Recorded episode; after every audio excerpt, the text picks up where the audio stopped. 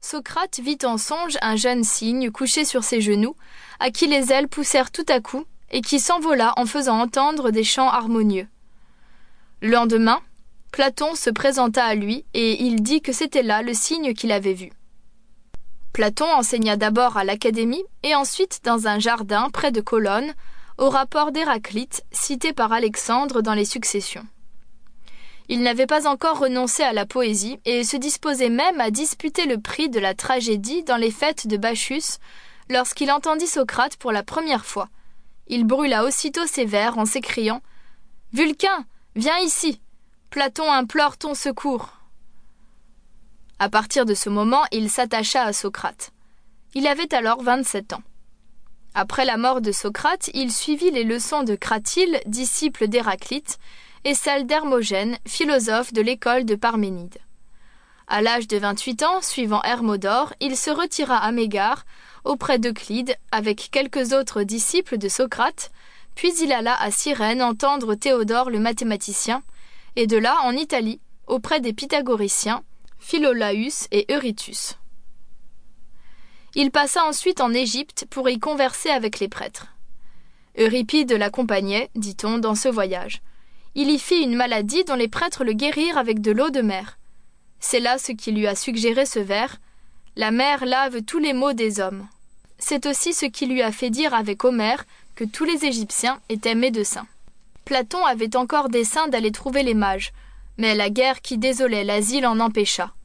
De retour à Athènes, il se mit à enseigner à l'académie.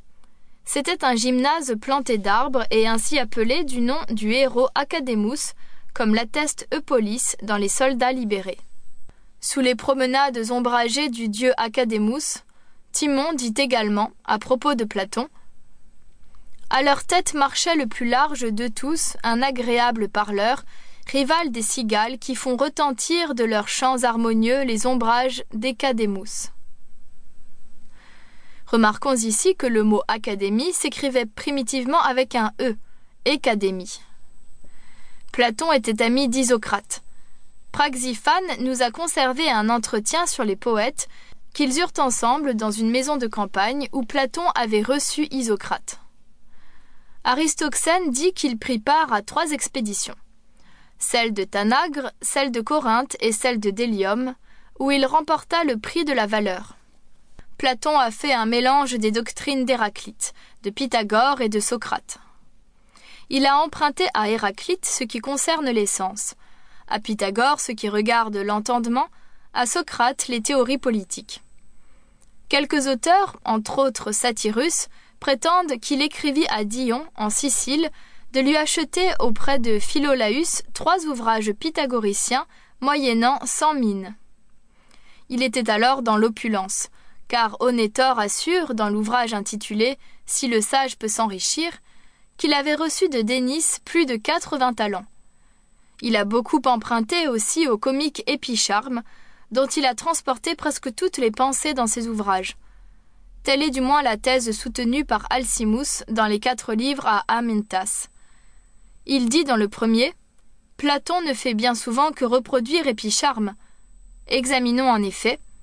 Platon appelle sensible ce qui ne conserve jamais ni la même qualité, ni la même quantité ce qui est dans un flux, dans un changement perpétuel. Supposez, par exemple, qu'on enlève à un objet toute valeur numérique déterminée, on ne peut plus dire qu'il est égal à un autre, qu'il a telle nature, telle quantité, telle qualité. Tel est le caractère des choses qui, sans cesse produites, changent sans cesse, n'ont jamais une substance déterminée et invariable. L'intelligible, au contraire, c'est ce qui n'est sujet ni à diminution, ni à accroissement, Tels sont les êtres éternels, toujours semblables, toujours identiques à eux-mêmes. Voici maintenant comment s'exprime Épicharme à propos du sensible et de l'intelligible. Les dieux étaient de toute éternité. Ils ne cessèrent jamais d'être. Ils sont toujours semblables à eux-mêmes, formés des mêmes principes. Le chaos, dit-on, fut produit avant tous les autres dieux. Mais cela est impossible, car rien de ce qui est premier ne peut être produit et venir d'autre chose. Il n'y a donc ni premier ni second parmi les choses dont nous parlons, mais voici ce qui est. Si à un nombre pair ou impair vous ajoutez une unité,